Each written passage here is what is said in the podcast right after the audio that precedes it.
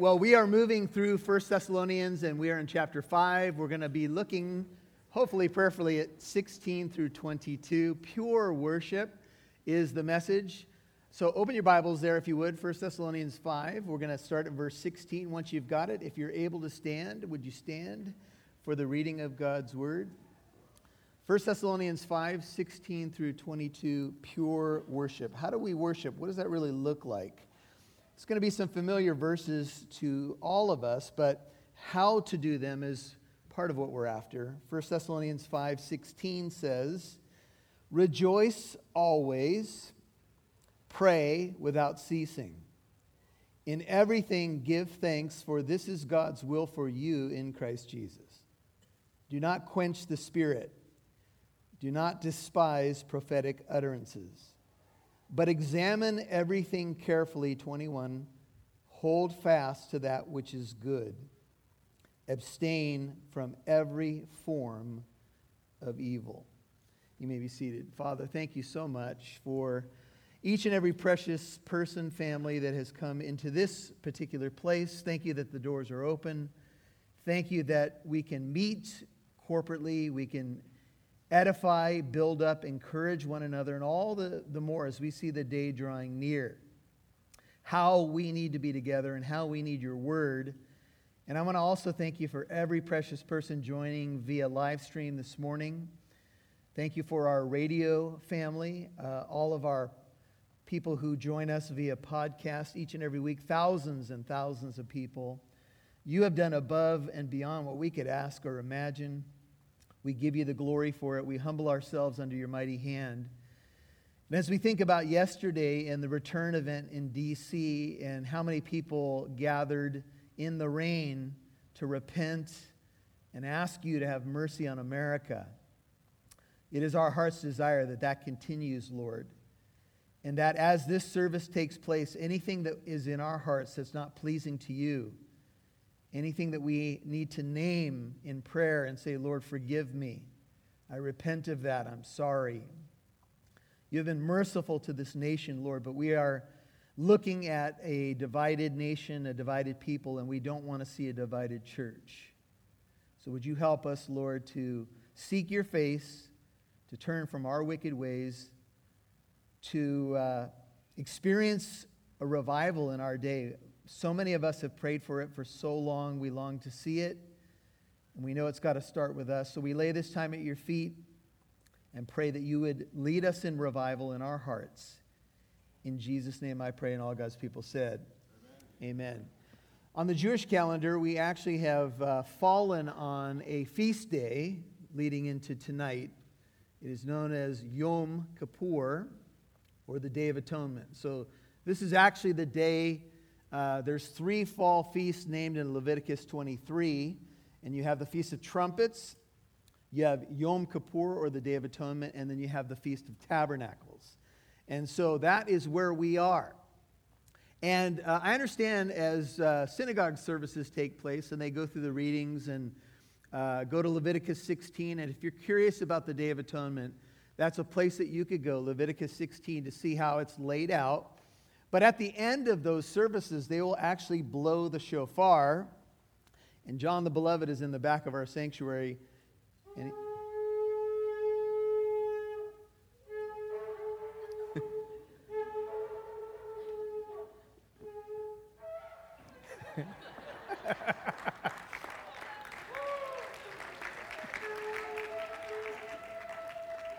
there, he found his wind. There, he found it. We love you, John. Thank you. that is our call to worship. All right. 1 Thessalonians 5:16, the opening verse, rejoice always. Amen. How you doing?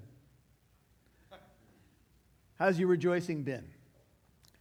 I was with somebody, uh, a brother in the Lord yesterday, and he said, "You know, honestly, my uh, I've been kind of negative lately." It's been hard to find joy lately, hasn't it? I mean, there's been so much going on. Some of you have gone through some personal stuff that's kind of sapped your joy. Uh, just world, you know, conditions in the last six months have been difficult, and maybe you've lost your joy. And I think as, as Christians, that's a very real possibility, is that just life throws us one body blow after another sometimes. And even though we're believers and we know how we're supposed to be living, we know what our attitude should be, uh, the, the reality is that we all wrestle with this. We all wrestle with being joyful people. And how do we find our joy and not have it be based on circumstances, but what do we base it on? This is something that I've thought about a lot over the years, prayed about a lot over the years. And one, one place I like to look uh, to get my example always is Jesus. And Jesus, this is Hebrews 1 9, if you're a note taker. It says that he was anointed with the oil of gladness above his companions. Hebrews 1 9. And so to be anointed with the oil of joy, I think is a beautiful picture of the ministry of the Holy Spirit. See in Galatians 5:22, one of the fruits of the Spirit is joy. It is not something that we can necessarily drum up. Now, some people are naturally more happy than others. Some of you wake up bright eyed and bushy tailed, and you don't even need coffee to, you know, sing with the birds and whatever. And you annoy most of the people around you, and, and then they lose their joy. And this is the vicious cycle. but if you're around a joyful person, have you noticed that joy can be contagious? Amen. And if you're around a negative person, negativity can be contagious. And so choosing people to be around is important, and you want to be that blessing to others, of course. Uh, in the, the big picture, let me just give you the outline for those of you who like to kind of map out sections. Three positive exhortations here about rejoicing, praying, and being thankful. Three negative exhortations or imperatives about not quenching the spirit, not despising. So you got do nots there, right? Do not quench, do not despise, 20 and 21. Abstain, another negative uh, imperative, if you will. And then in 21, so you've got three positives, three negatives, and in, in 21, you've got an examination verse. Examine everything carefully, hold fast to that which is good. Three positives, three negatives, one examination.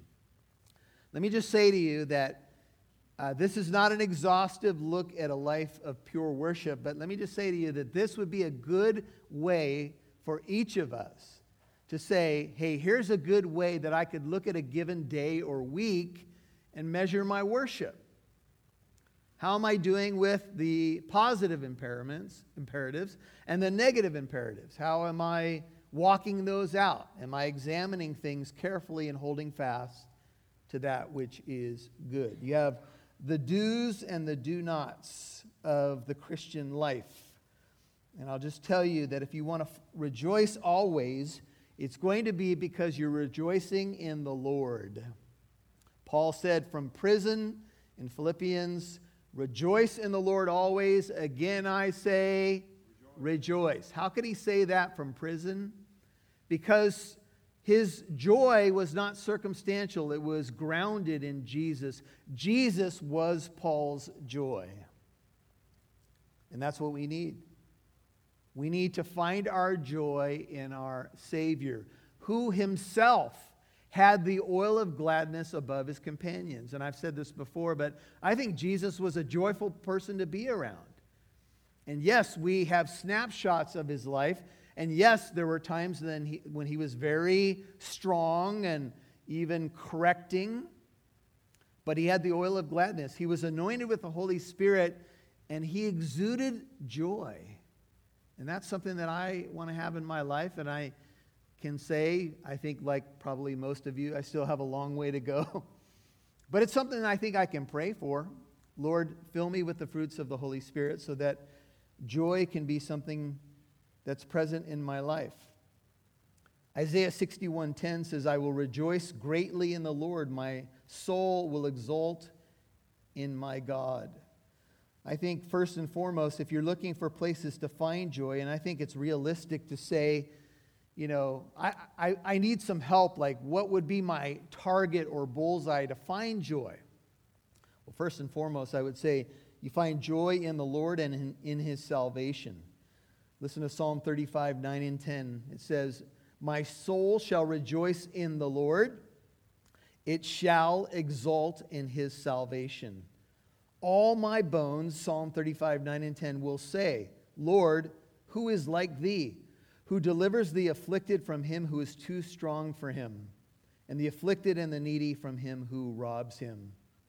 I find my joy in the Lord. I find my joy in my salvation. We were praying before the service, and one of our brothers, our prayer warriors, was thanking God for his salvation. And I would tell you that the first three positive imperatives here are all interconnected. Joy, prayer, and thanksgiving all go together. Amen? They're all going to be linked, they're, they're, they're going to connect with one another. And so I can always find my joy in the Lord, if nothing else. I can always look back to a God who saved me mercifully from the mire and muck of my sin. Amen. If I can go nowhere else, if there's nothing good that I could find in a given day or week, or even looking into my heart, I can look to Him. I don't look within to find my joy. If I look within, I'm going to be disappointed. I find my joy in my Lord. He is my life, He is my salvation. Psalm 118, 24 says, This is the day which the Lord has made. Let us rejoice and be glad in it. And the original setting of that verse is in the Hallel Psalms, and it was sung during the Feast of Israel, but it specifically has to do with salvation. It goes on to say, O Lord, save. We beseech thee, O Lord, we beseech thee, do send prosperity. It's about salvation. If you're taking notes, another thing that we can be uh, rejoicing about is the Word of God. Psalm 119, 162 says, I rejoice at thy word as one who finds great spoil. And Psalm 19, verse 8 says, The precepts of the Lord are, re- are right, rejoicing the heart. Sometimes what I got to do is get out of my negativity and get into the Word of God. Amen? And sometimes one of the places that I go, or I should say, a place that I do go regularly, is the, is the Psalms. The Psalms are real, raw, but they're often joyful, and I find great refuge in the Word of God. And so I think it's important that you turn to a psalm. A psalm a day will keep the blues away. It's true. It's good. It's a good spiritual prescription. Something else is Proverbs 5:16. It says, "Let your fountain be blessed," Proverbs 5:16, "and rejoice in the wife of your youth." If you're married, you should be rejoicing in your spouse. Yes, we have challenges in marriage. Yes, we are two humans trying to love each other well. But the Bible says to rejoice in the one that God has given you. And some of you haven't done that for a long time. You, you've been looking all around instead of looking to the gifts that are right in front of you.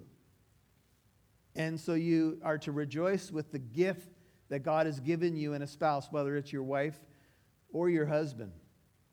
Proverbs 8 30 and 31 says, Then I was beside him, this is wisdom personified as a master workman.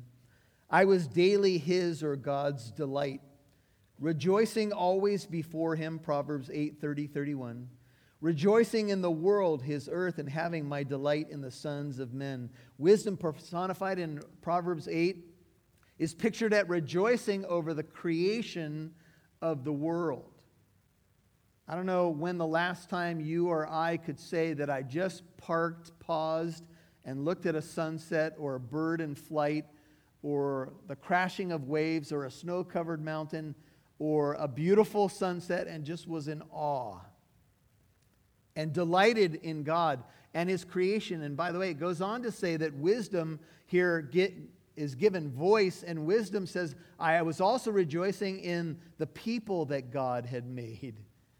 And I know sometimes, you know, we look at people, and if people agree with us, then we can rejoice in them. And if they don't agree with us, then we, we kind of get angry. But we're to rejoice in people. People, to my understanding, are the only ones that have been made in the image of God. Amen? And so we're to try to find joy in people. Do you know, I think Jesus did this. I think he was able to see people at their best. I will, I will tell you this uh, I have a pastor's heart, so I tend to see people in their best light. Instead of picking apart their weaknesses, I tend to, and I'm not tooting my horn, it's just kind of the way God made me, to look at the positives of, of people. I am an optimist at heart. And I, I hope that you can find that in the Lord. And if you tend to be negative about people, maybe you can ask the Lord to give you new eyes to see them. I think that's really the key to all of this is we have to have the eyes of the Lord to see people the way he sees them. Amen. And to give them the same amount of grace that we want God to give us. It's important because I think this is the heart of our Lord. Now, I want to tell you that rejoicing always, because some of you look at verse 16 and you're like, really? You got to be kidding. Like, always? Uh, I think that this language would lend itself to an understanding of a habit of life. Let me explain. There's a verse in Romans that says, Rejoice with those who rejoice and weep with those who weep. You, I don't think you can be weeping and rejoicing at the same time, although perhaps that's possible. Uh, the Bible lays out times when we grieve. We don't grieve like those who have no hope, but yet we grieve. It would be hard to imagine grieving and rejoicing simultaneously. So let me just give you some encouragement to say this is more about a habit of life. Are you characterized by rejoicing or complaining? Which would it be? I'm talking about habit of life now. I'm talking about that which ultimately defines you, not little snippets where you have a bad day or a bad moment or something happens and you're bummed out. That's, that's not the issue here because that is what we fight as humans. But could you say, could I say, that most of the time I'm rejoicing in the things that the Lord has given me in my life? I believe that you can choose that. The disciples came back to Jesus. The 70 returned with joy, and they said, Lord, even the demons are subject to us in your name. Jesus goes on to say in Luke 10 20, Don't rejoice in this that spirits are subject to you, but rejoice that your names are recorded in heaven. Please hear what I'm about to say. I know life is hard, and I know we lose people, and there's a lot of inexplicable things that go on. But here's our ultimate hope and joy is heaven. Amen. Our names are recorded as believers in heaven. And Jesus said that's what you need to rejoice about. That you know where you're going. That you know where people that have trusted in the Lord along with you are going. This is the joy that we have. Let us rejoice and be glad and give glory to him, for the marriage supper of the Lamb has come, and his bride has made herself ready. Revelation 19 7. And then I'll give you one more.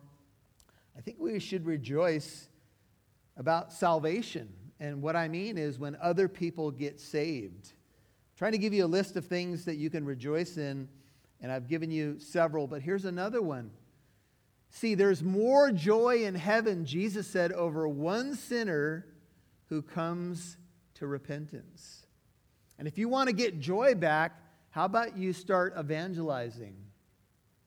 How about you start leading other people to the Lord because you're going to find that they're going to be your joy and your crown of exaltation.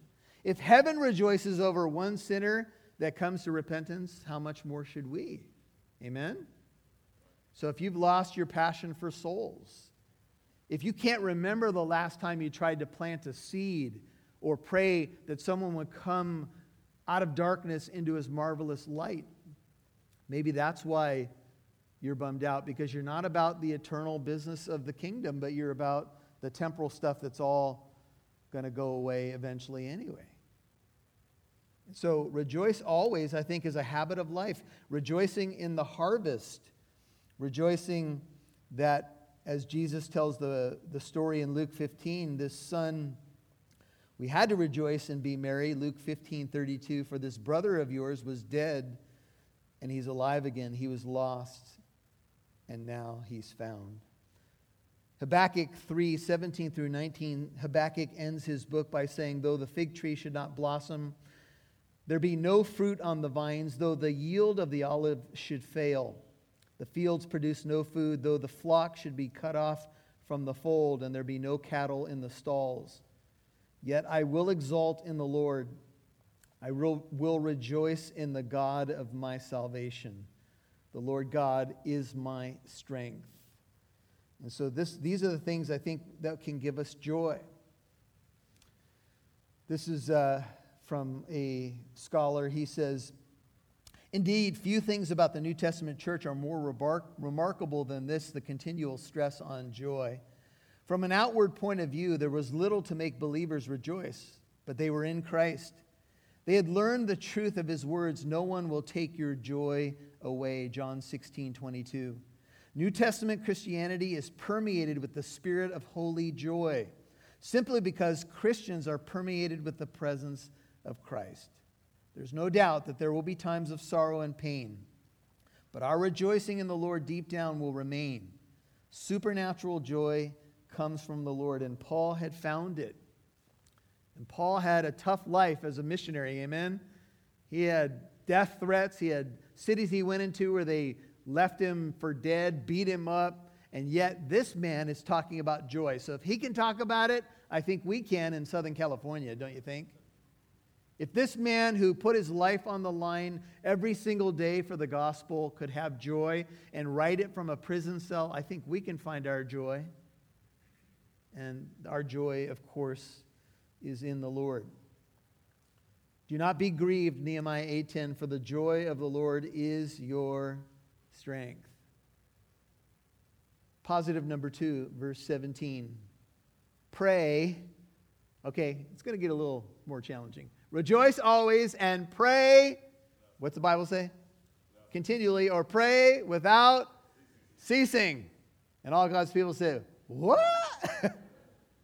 How do you pray continually? I read an article some years ago, and there was a Christian man who tried to live out this verse. He was going to try to make his life one of continual, unceasing prayer. Lasted about 15 minutes. it's hard, right? Because we're often, you know, we're at work or we're, you know, doing something else. Our focus is elsewhere. How do you pray without ceasing? Should, be, should you be, you know, walking around on your knees, repeating the Lord's Prayer? What is this all about? What is Paul saying? Well, one way to take the language is to pray without omission. Don't omit praying. And that's something that's easy to do. I think all of us could look at our prayer lives and say, oh, it needs improvement. But Paul's verb for prayer in 1 Thessalonians 5:17 is a verb which expresses worship or devotion. This is important. Some say it's best captured in a life that has a Godward gaze a Godward gaze. Maybe walking that out, here's a good way to explain it. It's a person who is living their life, whether they're on the freeway at work, doing a workout, spending time with family and friends, whatever it may be. And on a sub level, there's an awareness of the presence of God in their lives and almost a constant idea of communication. That is, sometimes when we have a close relationship with somebody, it's not about talking, it's just about being. Everybody with me? You don't have to be talking necessarily to be close to somebody. You can just be there. It's see praying praying continually is not about words. It's about your heart. It's about the orientation of your soul. It's about when something good happens, do you say, Lord, thank you? Or you meet somebody and maybe on a sub level you could sh- be shaking their hand and you're at work and you say, Lord, I pray that I could be a positive impact on this person. I pray if they, they don't know you, that they would come to know you. On a sub level, it's possible to have a Godward gaze, but more than that, even be praying in your soul. And by the way, praying in your heart is just fine. You don't always have to voice it. There's power in prayer voiced, but there's also power in prayer spoken from the heart. And by the way, the posture of prayer is interesting.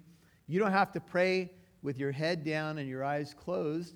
In John 17, when Jesus prays his great high priestly prayer, he actually looks up to heaven with his eyes open.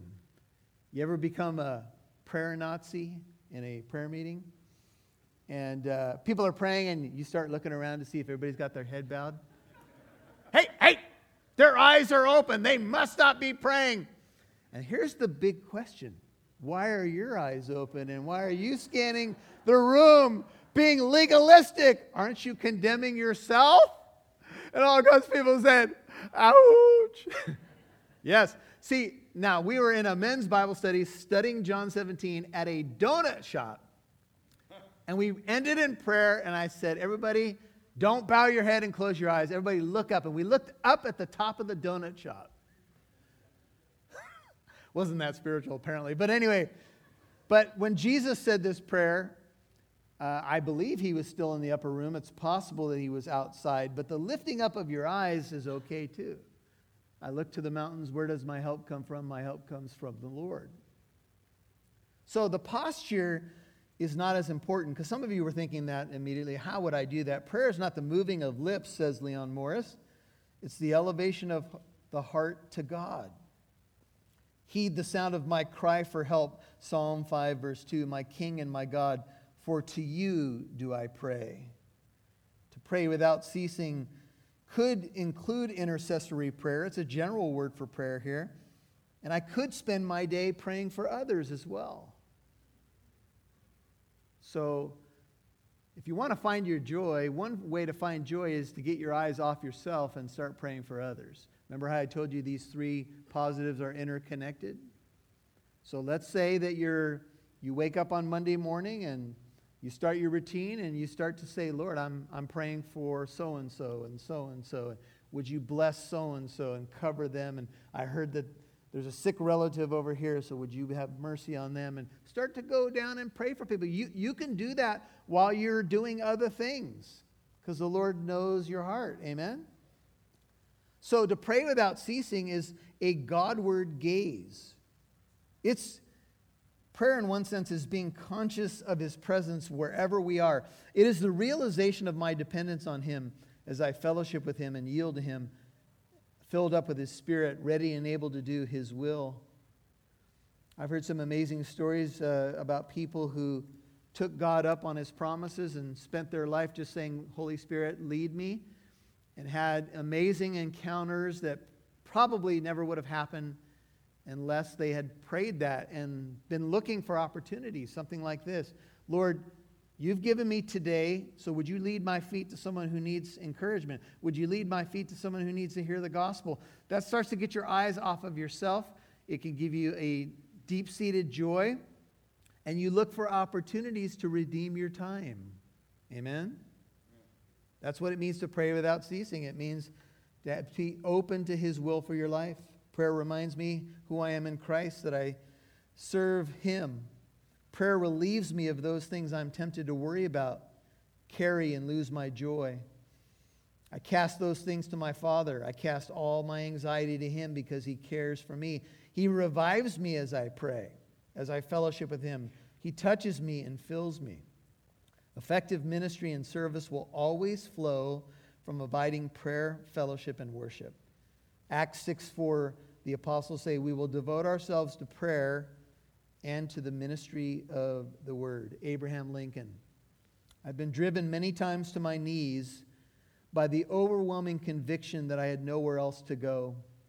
My own wisdom and of those about me seemed insufficient for the day to fulfill the task.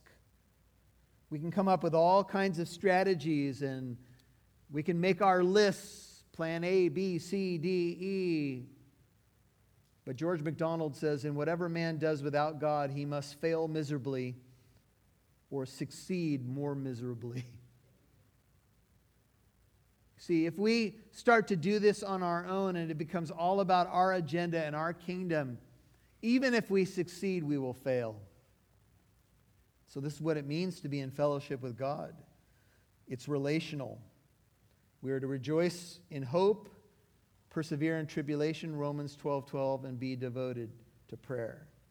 There's much more that could be said, but I will tell you that I think a Godward gaze will get rid of a lot of your worries.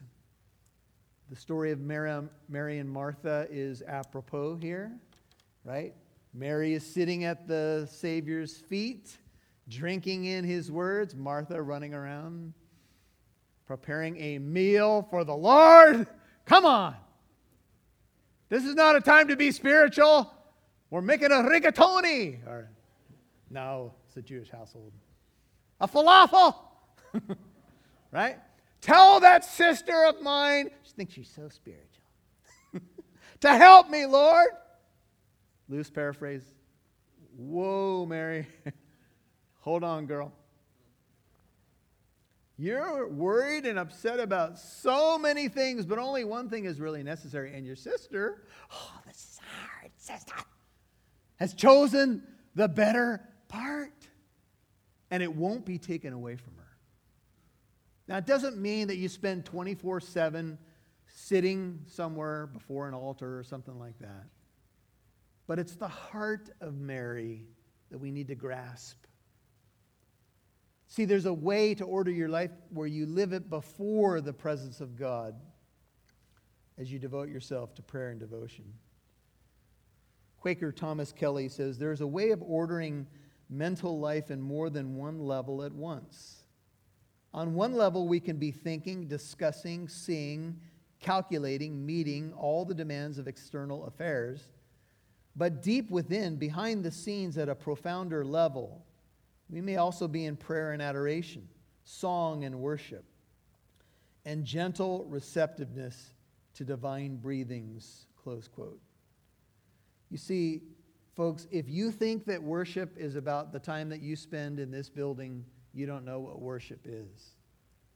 This is part of your worship.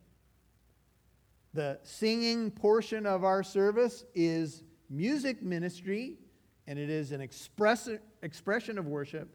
But this should then catapult you into your life of worship, where you are not conformed to the world, transformed by the renewing of your mind. You present yourself as a living sacrifice to God, holy and pleasing to Him. Amen?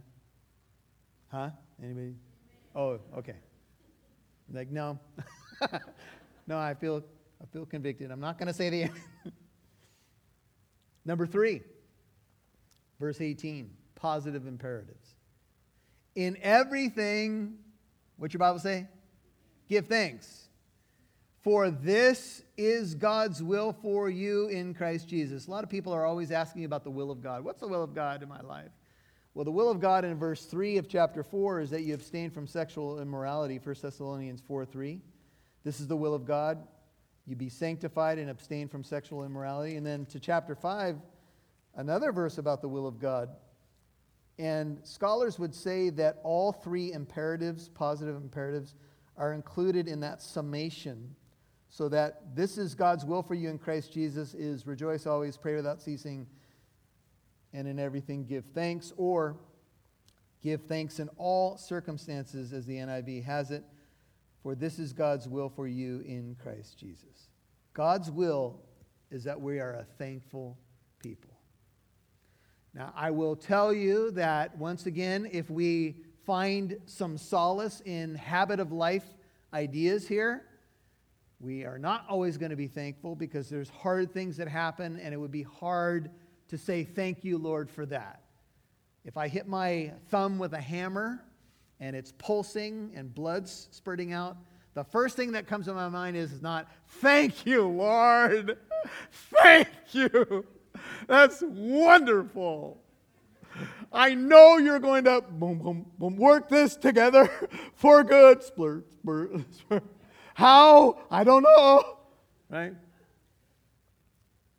I don't think that's what the Bible is saying. There are times when hard moments hit us, and it's just, it is what it is.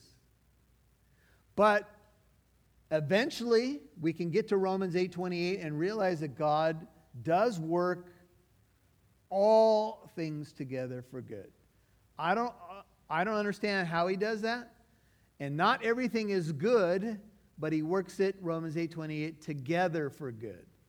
So Joseph's story is apropos.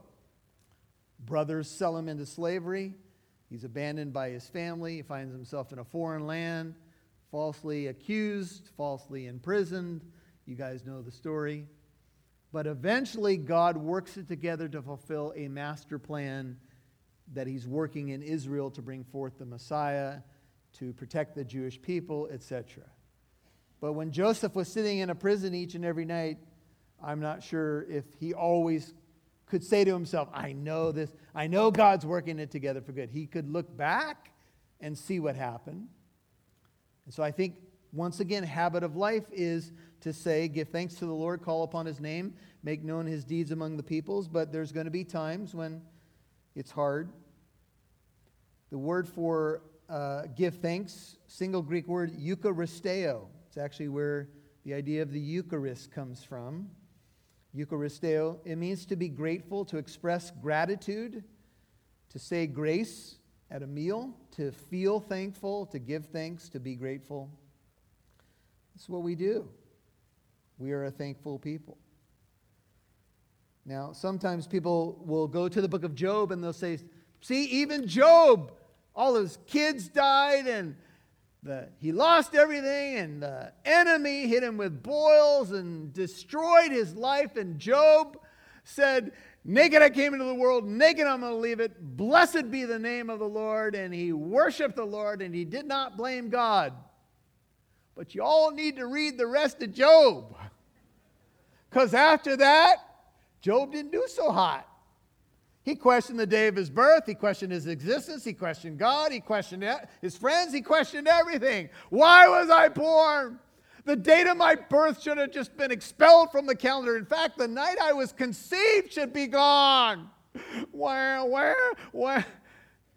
Hey, I'm telling you, you guys, read the rest of the book of Job. And even though we honor Job for what he did in that moment, he spent the next many, many chapters, and I just taught completely through the book of Job on Wednesday night, complaining, questioning, where were you? And then at what seems his lowest low, Job will say something like this But I know my Redeemer lives. and at the end, he will take his stand on the earth. And even when my flesh is destroyed, in my flesh I will see God and not another. But it doesn't mean that he didn't go through the normal stuff that we all go through. And if you feel terrible, that you don't feel as spiritual at times when you go through that stuff and you start going down your list, join the club. Even Jonah, remember Jonah? The Lord says, Go to Nineveh, that great city, preach to it. Nope. Jonah had a sign, Oh no, I won't go. Oh no, I won't go. And he, and he bought a ticket and he went the other direction. And God said, Okay, that's the way you want to play it. Time for a storm. Right? And Jonah prayed after three days and three nights in the belly of the great sea monster. he got spiritual. Sometimes that's what it takes for us to wake up. God put him in the storm, and he prayed he said, This is Jonah 2 9. I will sacrifice to you with a voice of thanksgiving. That which I have vowed I will pay. Salvation is from the Lord. And then the Lord commanded the fish, and he vomited Jonah up onto the dry land. The regurgitated prophet found some new joy. Surfers were on the shore. Dude, where you been? Seaweed hat going on? I've been in the ocean, man. right? He found gratitude in the belly of a sea monster. And if he can find it there, perhaps I can find it where I find myself right now, wherever that may be. Not saying it's easy. But we have a wonderful assurance that our God ultimately will work out his plan. Puritan Thomas Watson observed a sickbed often teaches more than a sermon. And the enemy comes at us and he says, How could God possibly use this for good? And I know that even in our own fellowship, we've had you know, some recent occurrences where we struggle with that. For me, I, I look back at a, a dad that left our family when I was four. I would have not known him had he cr- passed me on the street. And I will tell you that in my teenage years, I was an angry young man. And I, that anger expressed itself in different ways, but it was ultimately about being abandoned. And I had a, I was a baseball player, and I had a dream that I would play for the Chicago Cubs, and my dad would see me on television, and I would prove him wrong. And I, it drove me to some very destructive behavior. And then I met the father of the fatherless. His name is Jesus. Amen. My wife and my mother in law seated on the front row. And Anne, sweet Anne here, lost a son to leukemia when he was six years old and my wife watched him die. And we don't, we don't understand that. We don't get it. My mom, uh, who will be at the second service, lost uh, twins. They were, they were born premature in the 60s, and uh, technology wasn't as good at that time, and they both, they both died. And it was a horrible blow to my mom, and my mom was having marriage problems as well. But one of those twins that died was named Michael William Lance, which is my name. And I've told you guys the story before, but I had asked my mom, Mom, if that twin wouldn't have died, would you have had me? And my mom paused. and I went, Whoa, hello. And some of you have heard me share this before, but I think this is the Holy Spirit just having me share this. And my mom said, Michael, you, yeah, maybe you wouldn't have been bored, but this is my mom, but God had a plan. Do I understand that? Do I understand why that child died and I lived? I don't. But I find refuge in a God who's sovereign even though I don't understand all of his ways. What I do know is that he loves me. And that gives me a thankful heart. I know that somewhere in his sovereignty, he had a plan for my life. And I know he's good. And even though I can look around right now like you, and it's hard for me to rejoice always and pray without ceasing and be thankful in every situation, yet I'm trying to find my bearings. Amen. Just like you. Lord, teach me how to be a man of worship. Teach me how to be more like you. This is what Jesus modeled. He modeled prayer, he, modeled, he modeled a uh, life of gladness, and he modeled gratitude. We're going to end right there, but I just want to read a final verse to you. It says, as you therefore have received Christ Jesus the Lord, so walk in him, having been firmly rooted and now being built upon him and established in your faith, just as you were instructed in overflowing or superabounding with gratitude. Colossians 2 6 and 7. Father, thank you for your living word and for these three positive imperatives about pure worship.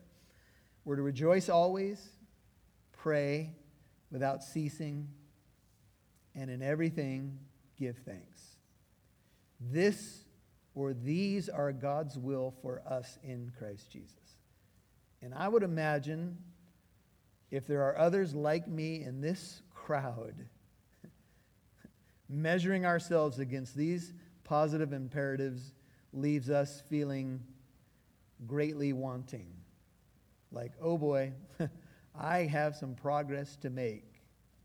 But thank you for your word, because your word gives us light and challenges us to get better And nothing you say in your word is impossible for us to do. With God, all things are possible.